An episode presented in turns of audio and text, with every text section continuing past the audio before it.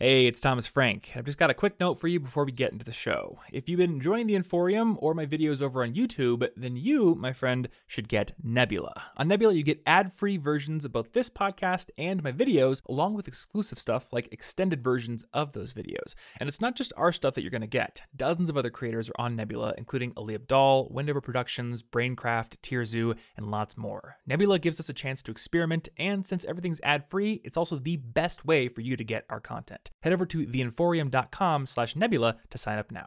Hey, what's going on, everybody, and welcome back to the College Info Geek podcast. What's up, my friend? Yo, That's that's an energetic yo. I'm so It's like- filled with that. That's all I got. Yeah? I'm. You must have done the morning routine this I morning. used all the energy. oh, okay. I'm dead. Now we're dead. All right, now dead. we're going to go to sleep. Back to chilling. That was the whole episode. Just and I have to change the title now to just Martin says yo. Yeah, but dot avi. like earnestly. yeah, with a comma, like comma, earnestly. Yeah. Dot avi. Yeah.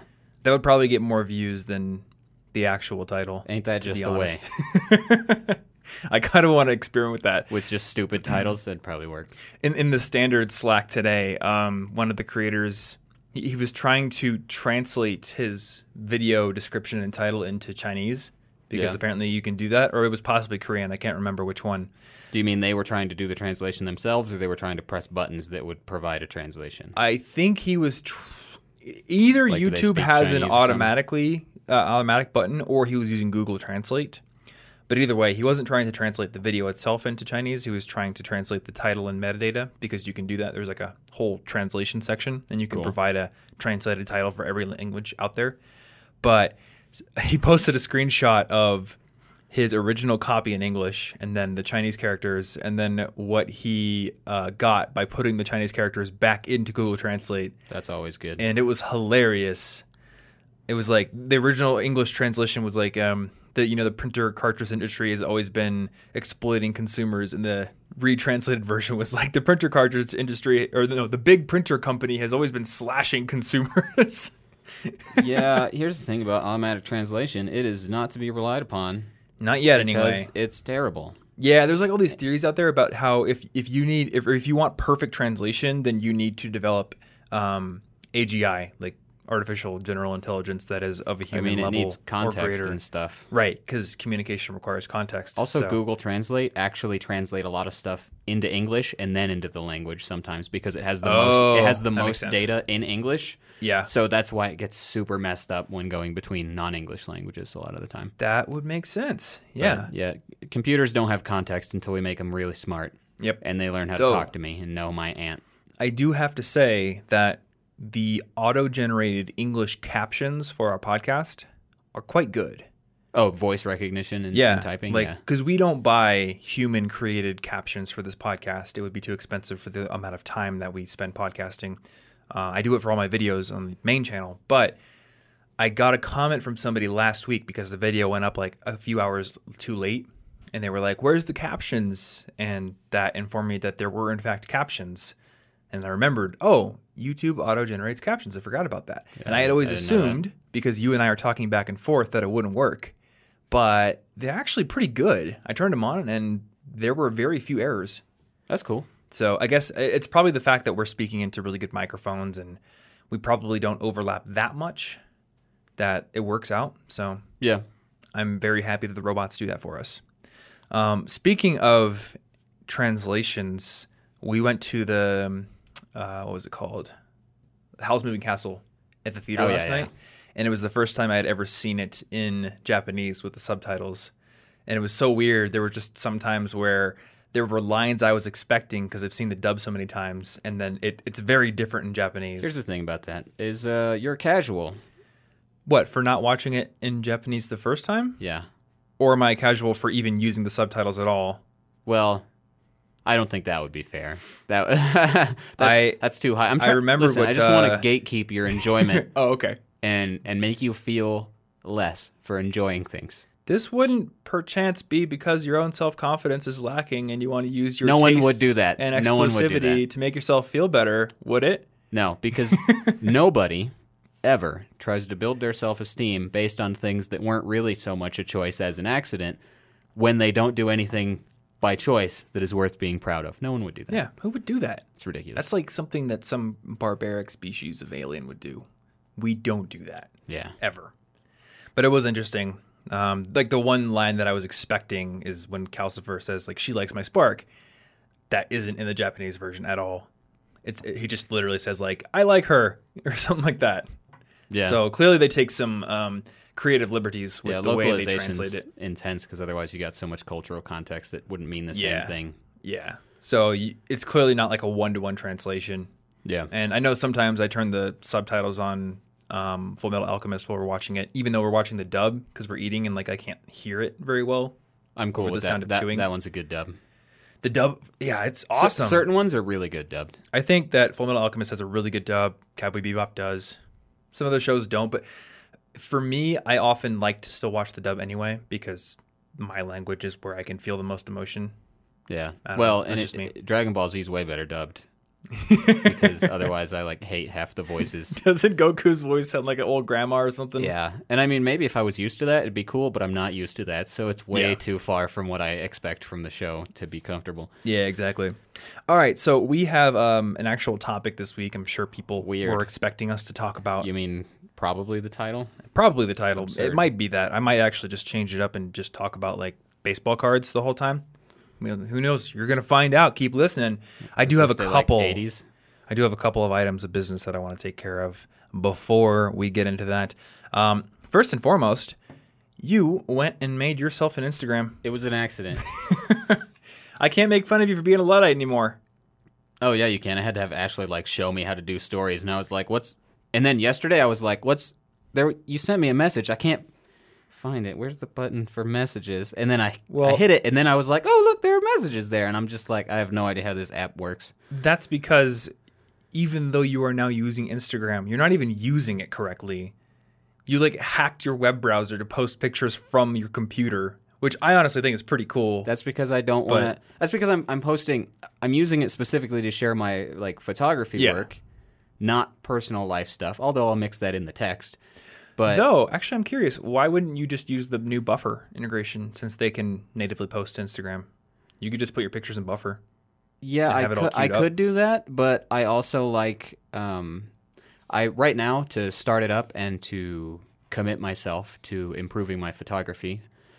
I wanted to post one every day for the next 30 Hmm. days at least, and then see how sustainable that is. Okay.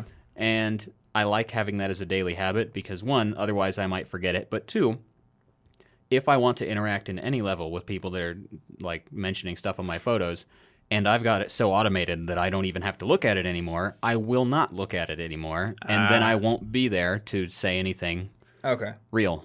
You know, I, I want to mildly use it eh, in a sort of active way. I'll pay attention if people say stuff. Well, we, I mean, we found out that people are indeed sliding into your DMs. So, Yeah, I didn't even know that that was real until you know I just found the button. That's a thing. I didn't know stuff. um, in, case people are curious about the weird method you use, how exactly do you post pictures? Oh, pictures so to because Instagram because I'm sharing stuff from my my good camera, my like Sony A6000, Mm-hmm. I I'm exporting them from Lightroom, and I've got the JPEG right there uh, on my on my desktop.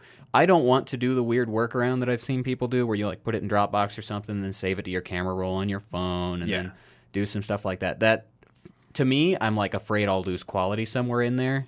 And Well, it's also just that- annoying. that yeah, it's also just annoying. So what I'm doing is this works in Firefox and Chrome if you find the appropriate buttons. But basically, I right click, go to inspect element. It opens up all the developer tools. Mm-hmm. Then there's a little symbol. It looks like a phone or a tablet or something, depending on the browser. And it's testing responsive stuff. And once you've got that going, you can choose a device to pretend that the browser is. It like sends data that tells the Instagram website, "Oh, I'm totally an iPhone 6s right now." Wink. Yeah. And then it shows because the mobile version of that website, you can upload photos. Yeah. So then it shows me the little little cell phone version with the plus button and I just add stuff straight off the desktop. Smart. I don't I don't want to have a bunch of weird that little barrier would have stopped me from wanting to use it. Yeah. and has been part of why I haven't wanted to share any photos on it for a long time. Mm-hmm. It's kind of a pain because I mean you have to like, open uh, up Dropbox on your phone, export the picture, then Well, this it's is just like- kind of a I'm taking advantage of the drawn-out 20 process. second rule here. Yeah, That is an annoying barrier, so it's gone now. and then for me, even if I didn't want to do that, I probably would use the new buffer thing Oh yeah, because now it's, I don't think posting. that came out like days after yeah, it's really I started recent. Mm-hmm. the Instagram thing. Like I looked and I was like, "That's not real." Oh, and then it was suddenly real. Yeah, So maybe I'll use it at some point, but for now, I want to kind of pay attention and really figure out how to use the service. and your Instagram is mainly what like Shrek memes. It's definitely Shrek memes. It's Okay. It is entirely I'm using like a photo portfolio site, but a more casual one. Mm-hmm. Because I was thinking about building a portfolio site because I, I I do a lot of stuff sometimes mildly skillfully and then I don't share it. I'm like Yeah. humble to a to a fault where I don't ever I'm a secret man. Nobody knows what I do all the time. Yeah, And I felt like I would like to do something with photography at some point, even if it's just like, you know, I, I'd like to work with some botanic garden and be like, I'm going to put stuff in your cool magazine or just something. It's fun. And you can't do much with a skill that no one knows you do. yep, So I wanted to build a portfolio site. And then I got all annoyed thinking about, okay, what image size should I do?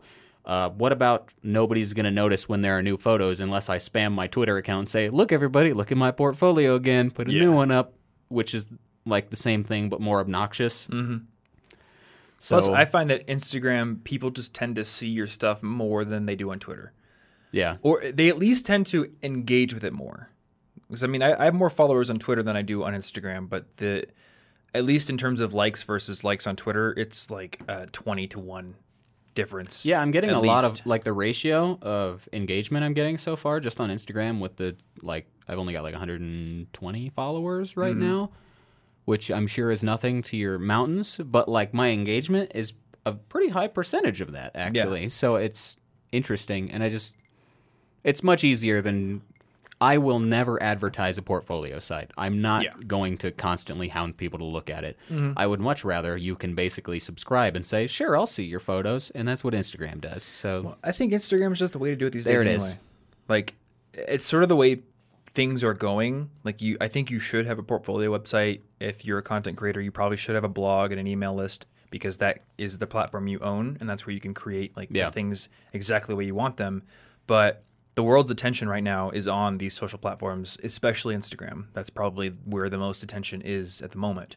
So it's silly to not take advantage of it if you want people to see your work. Yeah, and my thing against social media has primarily been against being addicted to scrolling through it. Yep. And also, I still do not care to share what I do most of the time. Yeah. But if I don't share my creative work, I cannot. I mean, that sucks. You know, maybe Yeah. somebody would like it. It's Yeah. it's not like what did I have for breakfast this morning or what is a thought that just popped into my head. Mm-hmm. It's like I created something. I'd like someone to see it if they want to. Yeah. So where can people follow you if they happen to Oh, want to uh, follow your pretty so- photos? My Instagram is Yo Martholomew, and also my Twitter is now. But uh, it basically Martholomew is is not real, but I decided that it's now long for Martin. Martin is not short for Bartholomew, but Yeah, Bartholomew, Bartholomew, is, is long for Martin. That's the situation. That works for me. I like it. Uh, We came up with it playing the stupid Jack Jackbox Jackbox games. I think so. Yeah. Yeah, and that's it. Plus, like every iteration Also, you of can't Martin spell my last name. Like, hi, I'm Martin Boehme. Oh, could you spell that? Not in the slightest, because it's German, not pronounced like that, and any English spelling doesn't look like a real English name Yeah. when you guess. Just change it to B A Y M E. Yeah, Easy. I, I don't. I don't want to do that. I, Bartholomew's better. Yep. And that is your Twitter now too. So Yeah, everything should be synchronized. we will have that in the show notes. Um, I also I really liked the way that you photographed your girlfriend's art. Like that Yep. seems like a really cool idea that I haven't seen done before.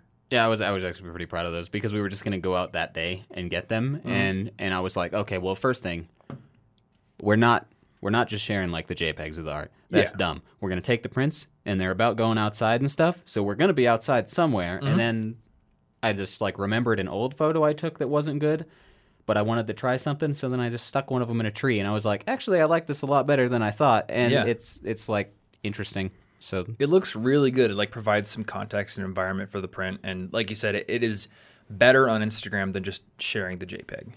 yeah, I don't think the JPEG would be as compelling. And then like Yeah. there was one about tea, and she was like, maybe we should get one next to the tea stuff, and I was like, one moment, let me take the rest of this pu'er, I'm gonna spill it around a circle, and then I'm Mm-hmm. gonna line everything up and and make it all like conceptual. Is any of that on yours, or is that all on Ashley's? That is all on hers. I'm Okay. just like I, I put it in a story. I probably Yeah, I did will see it in use- your story, but I that'll be gone. probably use stories for stuff like that because I don't really want it to be the main set of photos Yeah. I'm sharing. But it is cool, and it will be on hers if it's not already. One Okay. of them is. So we'll have yours in the show notes as well. One Yeah. thing I will tell you that you may not know about is with your stories, they by default disappear in, in 24 hours. Yeah. But you can create these highlights. I didn't know how I saw that, and I was like, I don't know what this button does, and I don't want to mess it up. If you just go to your portfolio or your your profile and you hit the little plus button for a highlight, you can just choose any story you've done recently and it will just save it forever.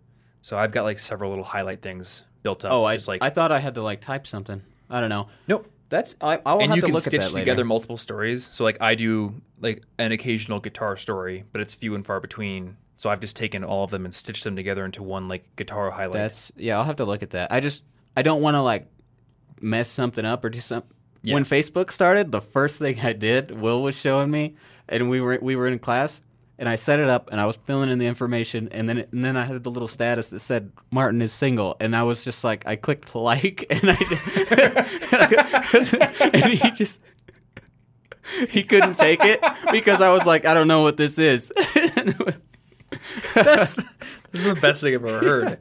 Oh man. it was a great start. I loved it. okay. Well, that's the way to You use know, so- Facebook right so- there. So I'm traumatized. okay. and I, I need to be careful. Alrighty. Okay, so moving on. Uh, we'll be quicker with the next one. Uh, a couple weeks ago, I just mentioned that I did a video with Neil deGrasse Tyson. Yeah. Uh, that is online now. It's on the Star Talk channel. So we will dope. have a link to that in the show notes, but you can also go over to the Star Talk YouTube channel and look for the thumbnail that has a graduation cap on planet Earth. And uh, you'll find us. cool. There's also footage that they cut and sent to me that didn't make it to that video, and I'm trying to figure out where to share it. Just like me and Neil Oh, have, talking about like wrestling and director's sports cut and stuff. Stuff. I do. Yeah, I have director's cut material. Fancy. I just don't know where I want to put it yet or or how I want to work into a video. So we will figure that out. But today we are going to talk about resumes and cover letters. So for anybody out there looking for an internship or for your first time job, um, this is going to be a nice little overview of how to tailor your resume, how to make it optimized, and how to do the same for your cover letters. I will note that we have very good articles on both of these topics on College Info Geeks. So we'll have these linked up in the show notes. I highly recommend reading them um, if you need to create a resume or a cover letter because they'll probably be more detailed than this episode. And they're going to have examples. Yeah, it's easier to show you. Like we could show visual examples, but then the audio feed wouldn't have it, so it wouldn't make sense Yeah. as much. Though, you know, unfortunately for the audio feed, they don't get to see your amazing example. Right? You mean this one right here? yep. Yeah. That's a Kind that's of a big YouTube deal. exclusive right there. Yeah, I also have a copy of my resume here, but this is just it's a boring resume oh, compared to yours. Oh, I know who I'm hiring.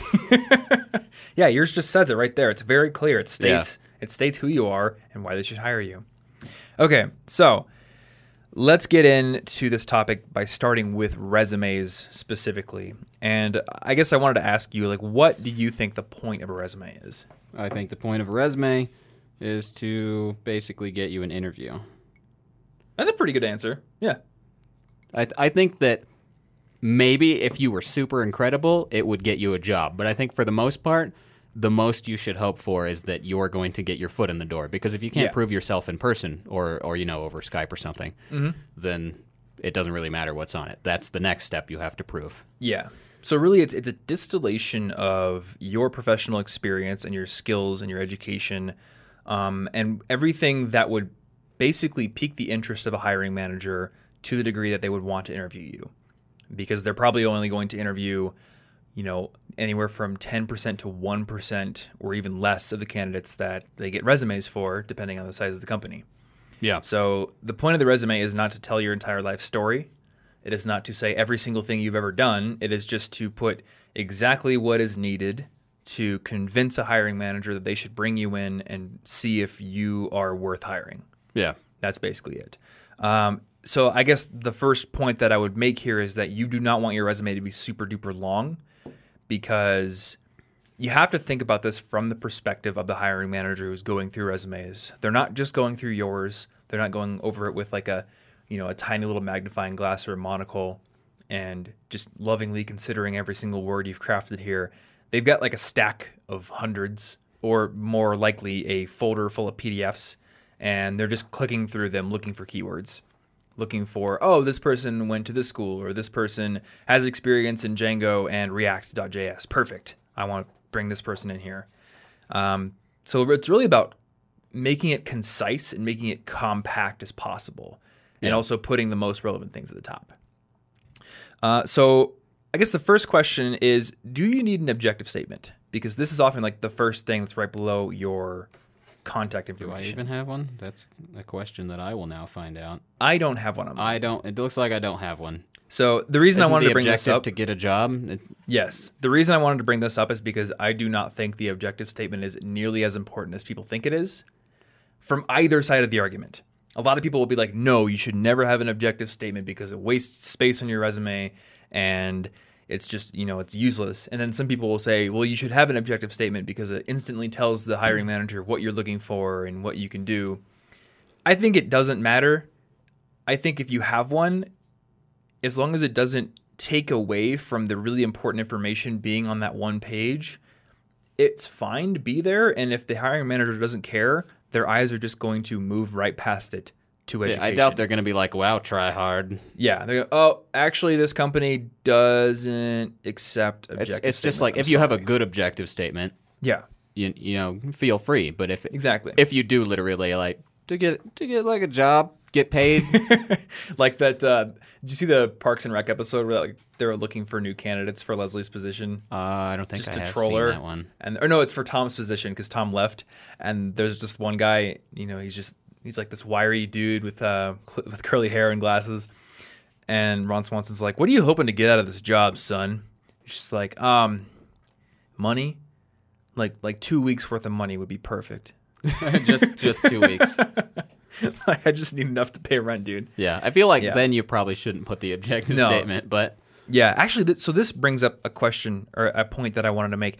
I've seen people in my YouTube comments or on Twitter saying like, "Well, hell yeah, my objective is to make money. I should be honest about that, right? Like, what's wrong about that?" And I get where you're coming from. I get that you do want to make money, and I get that some jobs are, are clearly a stepping stone to your real career objectives. But Yeah. if you're that blunt, then you're basically just telling the person hiring you, I don't actually care about your company. I'm just in this for the money. And you know what? Maybe they view you as a completely expendable resource to be used up until you are no longer useful and then tossed into a trash heap. In which case, sure, you you can pair up and go about your merry way, but more likely than not, they're looking for somebody who at least expresses some amount of interest in helping the company grow into something better. yeah. And if that's not the case, I mean, even if it's just, uh, they're a little too blunt. If you've got to deal with, you know, you're hiring for Burger King or something, you need to be able to lie about how much you care about things so that the customers don't understand how annoyed you are. Yeah. If you if you're just going to be like, yeah, I don't really care about your day. What do you want to buy? Then that's not good. You're showing a little bit of your ability to like put icing onto nonsense. and beyond just that, um, showing that you care more about a job than just the money that it's going to give you is important for yourself and your own pride. So even if you do not actually care about increasing the quarterly sales of Burger King Incorporated, which you probably don't, the attitude you bring to those jobs, those early jobs, you know, the burger flipping jobs or the lawn mowing jobs or whatever, that attitude translates to your work ethic and the way you handle yourself in your later jobs. So you should never go into a job simply thinking, I just want to get money from this.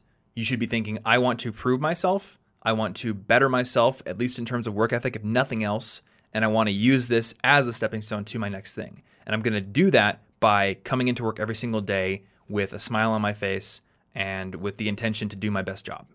Yeah. And if you do that, even if you never say, boy, oh boy, I'm just really passionate about putting together flame broiled burgers, like they're going to hire you because you look like somebody who is going to take the job seriously. Whereas if you are literally blunt and honest about, I just want money, it's just like you're, you're showing nothing but a selfish desire. Well, you're also saying I will do the bare minimum required to earn said money because Yes. I have no other external or internal desires. Yeah, that's true. Yeah. So never, never just say I'm in it for the money. Like everybody least knows be you in want it. money. Everybody knows that. At least be in it to show that uh, you're a good worker. You know, at least be in it to develop a little bit professionally, if not for the passion of, of the burger work. The passion of the burger. That's a weird movie. Beautiful. Passion really. of the burger.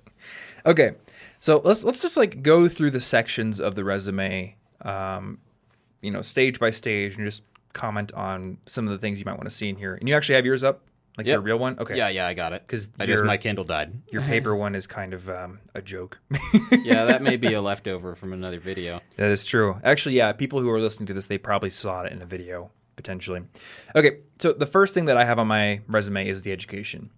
And I guess one question is like, what do you put first, your work experience or your education? I guess I had education at the top. Yeah. Granted, when I last when I made this, I had just graduated, Mm-hmm. so I feel like that. Well, I guess that depends on the job. Someday, the work experience may trump that and go Yeah. first. I feel like education becomes less and less important as you like the CEO of Google. I don't really care where he graduated. He's the CEO of Google, you know. And Yeah. that's more important to me. Yeah. But yeah, at this time, education went up front. Mhm, That's where mine is too. And well, I, I have to say, like, I don't really foresee myself using my resume ever again in my life because of the path I've chosen. But Uh, you know, so this is kind of a, a reflection of you know where I was as a student, actually looking for full time employment.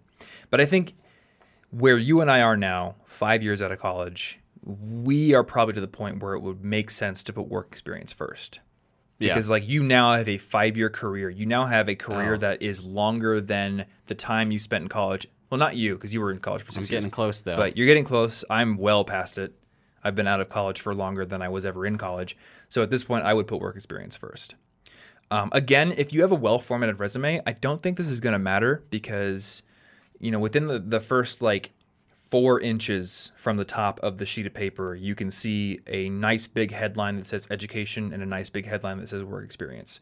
And um, by the way, I'm going to have my resume in the show notes. My resume has been public on my personal website for years as an example for people. So we'll have a link to that, and you guys can go look at it as an example if you want. Um, and I'm hoping that we're going to have some more examples in our resume blog post that I mentioned earlier. So in the education section, I list my university I went to, the location of it, uh, my major, and then my GPA as well. Um, I also have two majors listed. So I've got my major GPA and my normal GPA. The reason that I decided to list both is because my major GPA was a 4.0 out of 4.0. Uh, that does seem worth mentioning. Yeah, and so I will I will clarify that this resume was created. This particular copy was created before I graduated. So I don't think I got straight A's in literally every single major class because during senior year I was more concerned with entrepreneurship than Yeah. perfect grades, as I should have been. But when I created this, I had a 4.0 perfect uh, GPA in the major. So major GPA is basically any class that is in your your specific major track. So if you're in computer science, there's probably like a required computer science curriculum at your university, and then there's probably um, required electives and required Yeah. speech and English and stuff like that. All of that would be considered outside of your major, so those would contribute to your normal GPA. A good rule to mention here is that your major GPA is something that you can list in lieu of your GPA if your GPA is below like a 3.2 or a 3.0. Um, but basically, yeah, if you have a GPA below three, don't list it on your major or on your resume Okay. okay. because it's just again it's about putting that front foot forward and if the first like if the foot forward you're putting is i have bad grades then you're not going to get the interest of the hiring manager whereas if you leave it off and you create a resume that piques their interest in another way and then you get into the interview and they ask you about your grades you can tell them my grades aren't perfect You're not lying. but the reason that my grades aren't perfect are, You know, you could say maybe I had a bad semester once, but I've been working to build myself back up. And you can kind of spin that into a story about how you've been making concentrated improvements in your life. Or you could say, you know, I'm very passionate about entrepreneurship, or I'm very passionate about this volunteer work that I do. So my grades are not my main priority. And I think that the skills I build in this volunteer opportunity actually translate better to the role that you're hiring for than my English composition class. There's always a story you can tell, but you don't get a huge opportunity to tell a story on your resume. Yeah. So, um, what are your thoughts on the work experience section? Uh, well, mine here is listing the two most important and recent jobs at the time for the position. So I've I've had like quite a few jobs. I don't know how many, and I've got a master list of all my jobs Yeah. in Evernote somewhere. But for each resume, I pick the two or three most important ones, most impressive for that segment. So if I'm doing desktop support, uh, like application, I have a bunch of jobs that fit that. I will put Yeah. those. But for a, a web development thing, which was what this wa- for what this was for, I'm going to put specifically my web development jobs because they don't care if Even I can it plug in a printer. recent? Yeah. Yeah. Yeah, like as long as they're recent enough that I can talk about them and it's not like this was 10 years ago, I barely remember it, then I probably wouldn't put it. That makes sense. Yeah. But this is fresh stuff Mm-hmm. because I had jobs frequently and switched between them. Like I had two at one point in college because there was a desktop support and a web dev. So Yeah. why not list the web dev for this? Yeah, so here's a good point. Um, when you're listing your work experience, you want to consider the context of the position you're applying for and then put that work experience first, the work experience that, that best showcases the skills that that position needs. Yeah. But there is a balancing act. So if I'm, you know, being hired for an IT position, I wouldn't want to put my IT services experience at the university first because that job ended in 2011. Yeah, it's So like put- not recent enough. Exactly. Yeah. So they were like, "Oh, you did this seven years ago, and what have you been doing since then?" Like, you never want your resume to bring up a question in the interviewer's head of like, "What have you been doing?" You know, are your golden years behind you? That kind of a thing. Uh oh, you're past your prime, kid. Get out of here. exactly. But I'm 23. Yep, past it. You're benched. You're like a figure skater. You peak at 19. That's sad. oh no. It's sad for well, it's sad for me because I got into it at like 24 or 25, and then all the rating I was doing was just like, yeah, Olympic figure skaters are like 20. I never really had any ambitions to do to go to the Olympics for that because it's kind of a hobby for me. But it was just a little bit it's sad. never to nice like, to hear like it's too late for something. You know, Yeah. eh. yeah, you got into this, but you know the age for peak performance is well past. Sorry, but um, my my confidence was restored when I watched some former Olympians doing routines in their like 30s and 40s, and they can still bust out triple axels and stuff. So it's not like I could never learn to do those things. I would just never be able Yeah. to reach the levels of performance that the Olympians can do, and that's fine. I never intended to do that in the first place. Yeah. Uh, okay, so obviously you want to order your work experience um, in a balanced way that showcases your most relevant experience first, as long as it is somewhat recent. If you've been doing something else for like 10 years that isn't quite as relevant, put that first because that's like, You, That's a, the last a 10 year gap would be you. crazy. yeah. Um, and then when you are actually describing your experiences, you want to keep a few things in mind. Uh, number one, accomplishments over duties.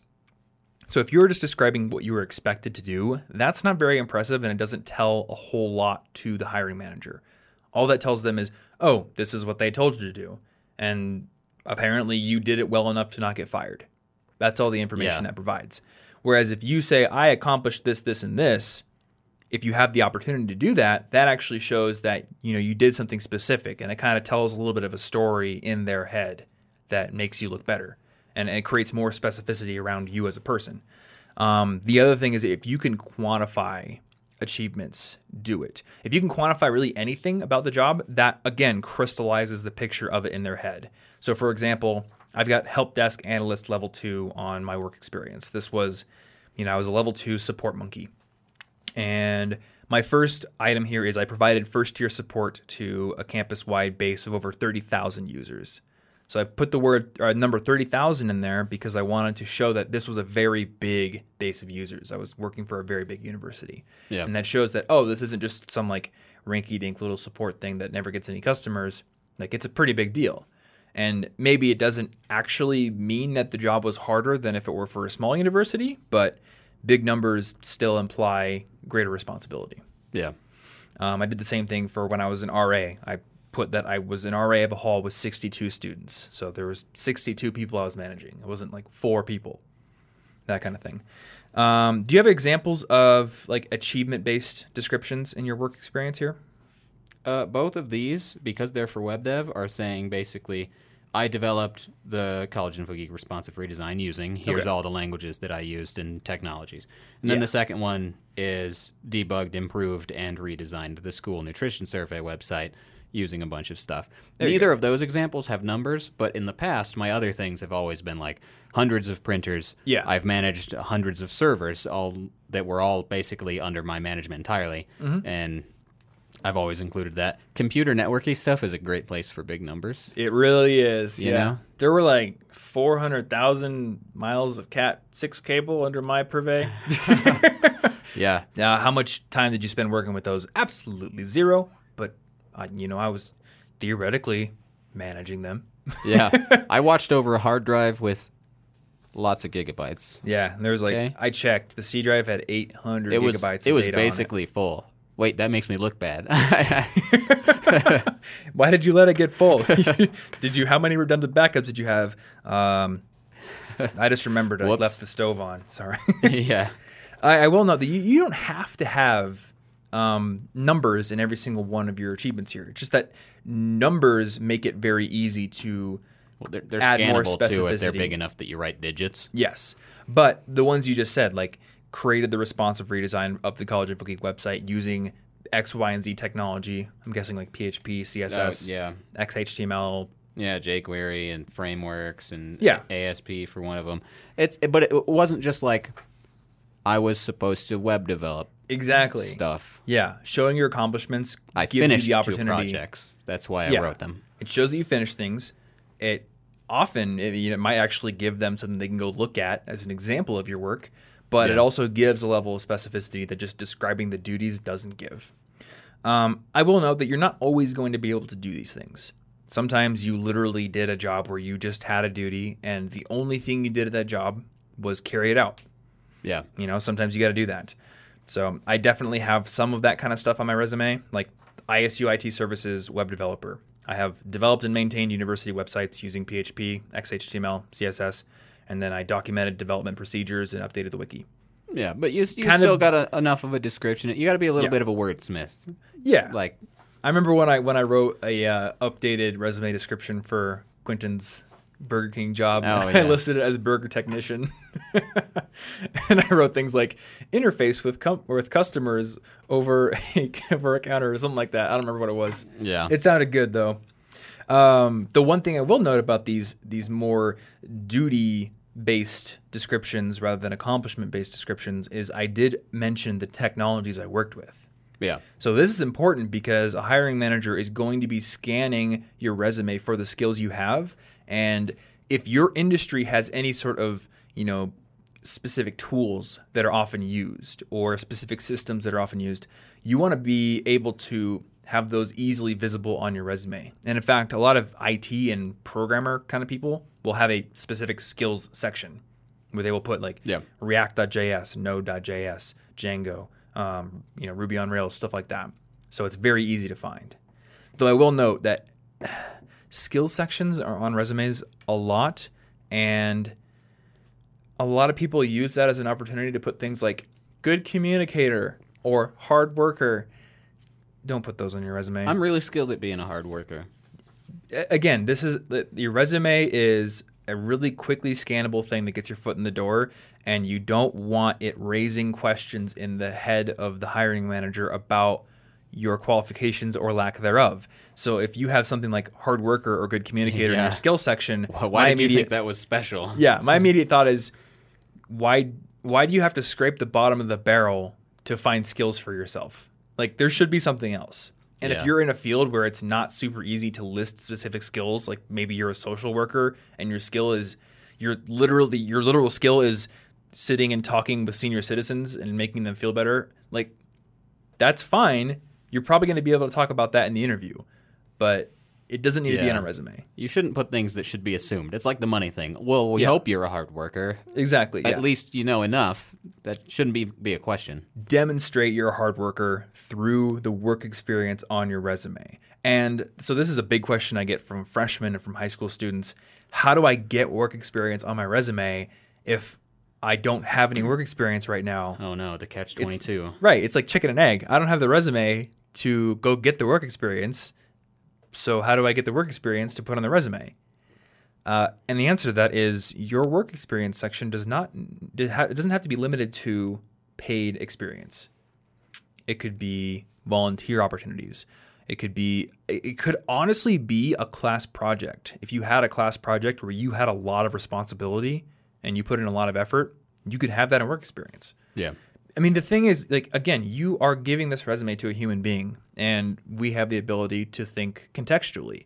So if I know that you're a 17 year old and you haven't had the you know life experience yet to have a big resume, I'm gonna look at a class project on a work experience section and be like, oh, this is great. Yeah. You know, you're looking for opportunities where you can find them. If you are a 40 year old person who are put, who's putting like a college class project from the 70s, I'm gonna be like, um, how much GTA 5 have you been playing for the last five years, bro? so always think about the context of what you're putting on your resume, but don't um, don't shortchange yourself. You know, if you have put in a lot of effort into something, even if it isn't paid experience, put it on that work experience section. All right. Uh, do you have technical skills on yours? Uh, I was do. curious. I have uh, I have an information technology section that Okay. lists all that stuff. I have a languages section, um, and I have a current projects section. Oh, you have was a like- current project section. Yeah. Okay. At, at the time, I was running the Powlyglot, my language blog. That's right. I was doing web development with you, and I was doing some stuff with MindSnacks that had a little language learning app. Mhm. And uh, yeah, I, I used those. I also have a leadership experience thing that mentions um, like the cyber defense competition, like Gotcha. little extracurricular activities. okay. So my skills are laid out entirely on the right half in various sections. Gotcha. Um, I've got my technical skills here. So I've got the operating systems I was comfortable working in. I put those there because I was a support technician. So Yeah. it wasn't like, oh, I know where the start button is in Windows, so I'm going to list it. It's like, no, I can go into the registry and actually tweak things to make it work better. And I can actually go into the command line on Linux. So I felt comfortable putting those there. I know a good rule of thumb is given the job you are applying for, if the hiring manager were to ask you technical questions about the skill you are listing, would you be able to talk about it? Yeah, there If shouldn't not- be anything on here that you wouldn't be happy to talk to them about. Exactly. Yeah. Don't misrepresent, uh, misrepresent yourself. You do need to sell yourself a little bit because you are trying to stand out in a very competitive, uh, you know, numbers heavy process. But if you lie, it will come back to bite you most likely. So, and then I've also got leadership and honors and awards. So these are two separate sections for me. On leadership, um, I do have College Info Geek down here as a leadership item. Yeah. That was basically just like things I'm involved in. I just mentioned it as leadership because I also have like house treasurer, uh, webmaster for the business council, computer advisory committee, all that kind of stuff. And then I think, I think after I worked with Adobe and Sony, which were a, I think it was about a year after I started College Info Geek, I then moved College Info Geek up to the work experience section because at Oh, that okay. point I was like, okay, I've got you know 50 articles I've written, I've worked with companies, I've been paid. This is now work experience. Even if it's you know fun little side project and I've made like fifty dollars total, I've now worked with brands. I have all this writing experience. I have bylines and other sites. It's work now. Yeah. So it's kind of like a fuzzy area, um, you know, when you should move something from like a little side project to work experience. But if you can justify it in an interview, then it could go there. Yeah. Uh, and then I also have honors and awards. So this is where you would just list scholarships, um, maybe any honor societies you're a part of, if you're on the honor roll, anything like that. Basically, these are just things that differentiate you, all that kind of stuff. Um, so a couple of things I wanted to mention before we move on to cover letters. One thing that you're probably going to be dealing with when you submit your resume to any company these days, especially a big company, is applicant tracking systems or what are called ATS systems. Actually, they're probably not called ATS systems. And somewhere, Don't my friend Aaron, Aaron. is really Yeah. mad at me right now. They are ATM machines, Aaron. uh, basically, these are programs that scan the content of your resume and basically filter resumes so the humans have far fewer to go through. And these are pretty necessary these days. I think like when I read the statistics back in 2013, Google was getting 2 million resumes a year. Like imagine imagine even if you had 10 people, like 200,000 resumes per year each. That's like a full-time job just looking at resumes. And I would quit that job Mm. Yeah. immediately. Yeah, not very efficient. that that would be so exactly. so yeah. long. I don't a education, my work experience, I don't care anymore. they all basically say the same thing at this point. I can't read. Yeah. Oh, look, another Stanford graduate. I'll put that in my, you know, 15 foot high pile. So, what you need to know about these things is that they are scanning the content of your resume looking for keywords. So, number one, if the industry that you're trying to get into has specific keywords, if the job description mentions specific keywords and you have experience with those, put them on your resume. Yeah. Don't just say I'm a web developer. Say I'm a web developer who works with PHP. I work with Ruby. I work with React and Node and Django and those kinds of things. Maybe see what technology their website's using. If nothing is specified for the position, just be like, That's a good idea. you know, just Yeah. oh, this looks like it was built on WordPress or or it's an ASP. Let me tell them I know how to use that still. I think there's a website out there. Maybe our show notes guy can find it where you can put a URL into it and it will find the stack that it's using. It'll just scan the code and figure out, okay, this I is may using have run into that. a Linux server, point. it's using WordPress, it's using PHP, MySQL version, whatever. Uh, I can't remember the URL f- for it, so hopefully he can find it. We'll see. But yeah, that's a good tip. Find the stack they're using, um, but definitely pay attention to the job description they put out, and maybe you could use other job descriptions put out in similar positions. You know, and again, you don't want to lie, but don't be too general, especially with these kinds of systems. You need to put the keywords on your resume that they're looking for. Otherwise, you might get filtered out before you're ever Yeah. selected for an interview or ever even cross the desk of a hiring manager. Uh, the other thing is you want to keep the design clean. So, unless you know that you're in an industry where they value a really creative, graphic heavy resume, like graphic design, and you're applying at a company where your resume is going to go directly to a human, probably because it's a tiny little startup, then keep your resume simple and clean, like that Kingdom Hearts song.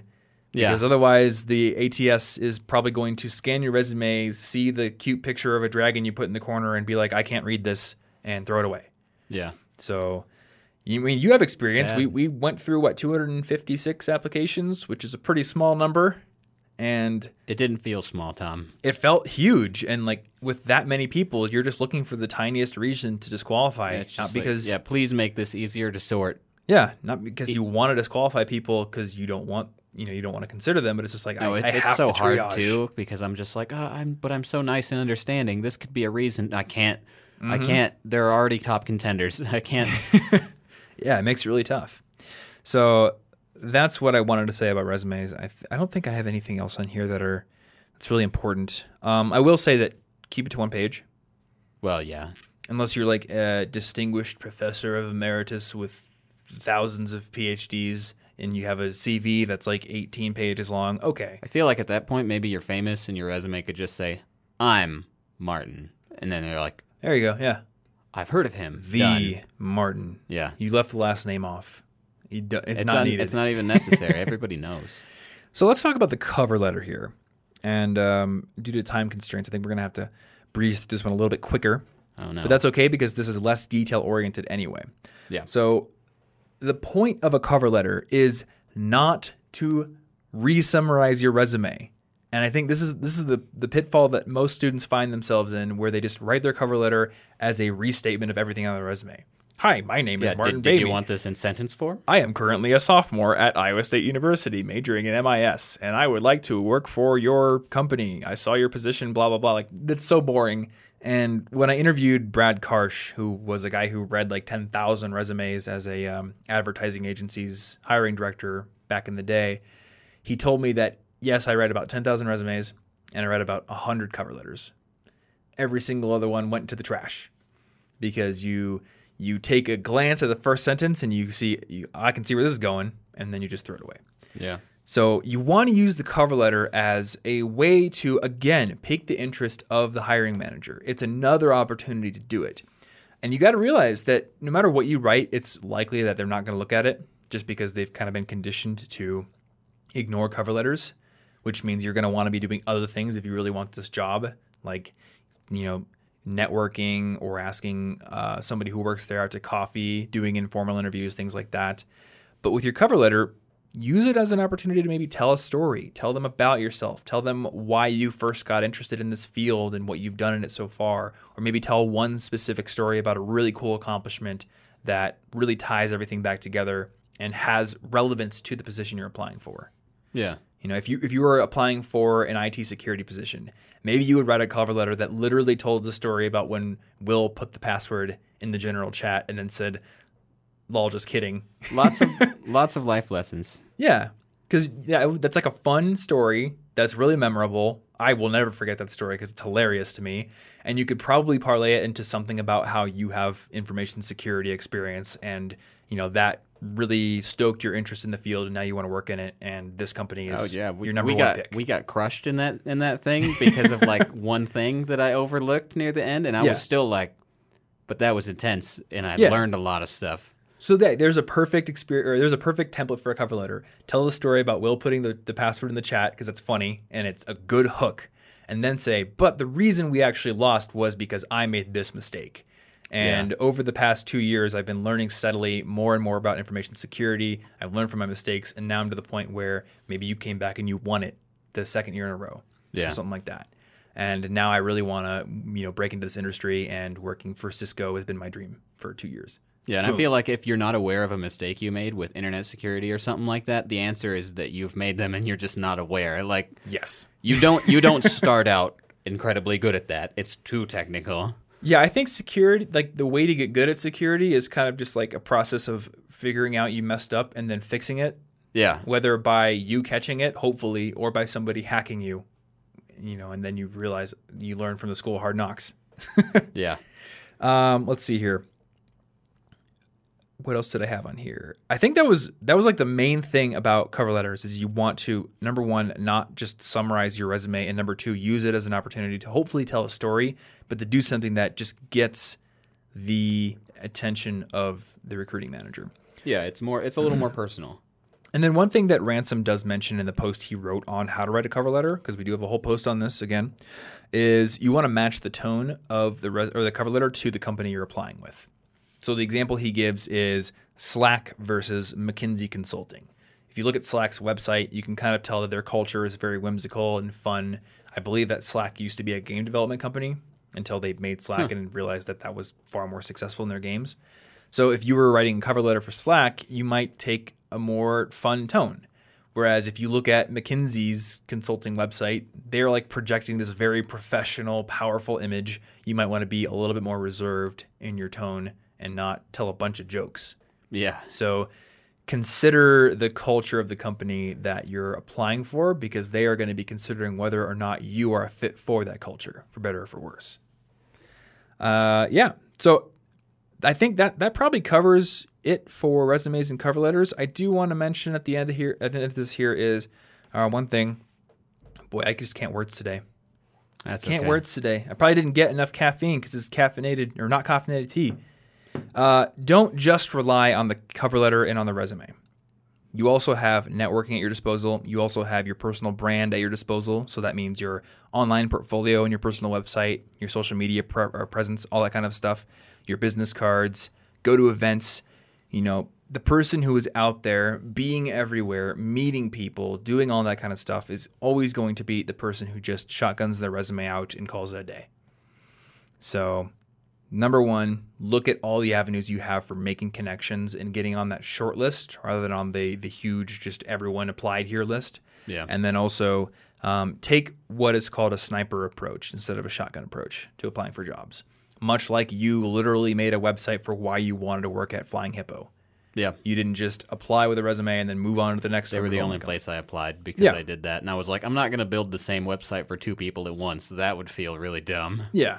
You know, and maybe they didn't hire you, you know, but that was still a more compelling way to apply than the normal way of just making a resume and a cover letter. And it would have been a good experience. And I can guarantee you that even if they didn't hire you, they would have been considering you more closely than they would have otherwise. Yeah. So, yes, it's more effort and yes, it is a pain, but I think that you should take, you know, put more effort into the application process than the average person would. And you're eventually going to get hired, probably at the company you want to work at. Cool. So, uh, this is episode 209, so you can find the show notes for it at cigpodcast.com slash 209, or if you're watching this on YouTube, the link will be in the description below as always. Um, as we mentioned, we have full articles on how to write a resume, how to write a cover letter, and we also have articles on like networking. There's actually a pretty good suite of career development articles on the site now uh, mostly due to Ransom. He's been doing a very good job making career articles. So we'll have some of those linked up in the show notes. Definitely the resume and cover letter one, as well as some other ones that I think are relevant. So check those out. Thank you so much for listening. If you want to find our favorite apps and gear and tools, book recommendations, things that you should bring to college if you are moving to college, moving to a dorm or an apartment, you can find all that good stuff over at collegeinfogeek.com slash resources. So check that out. Thanks for listening, and we will see you in next week's episode. Stay cute.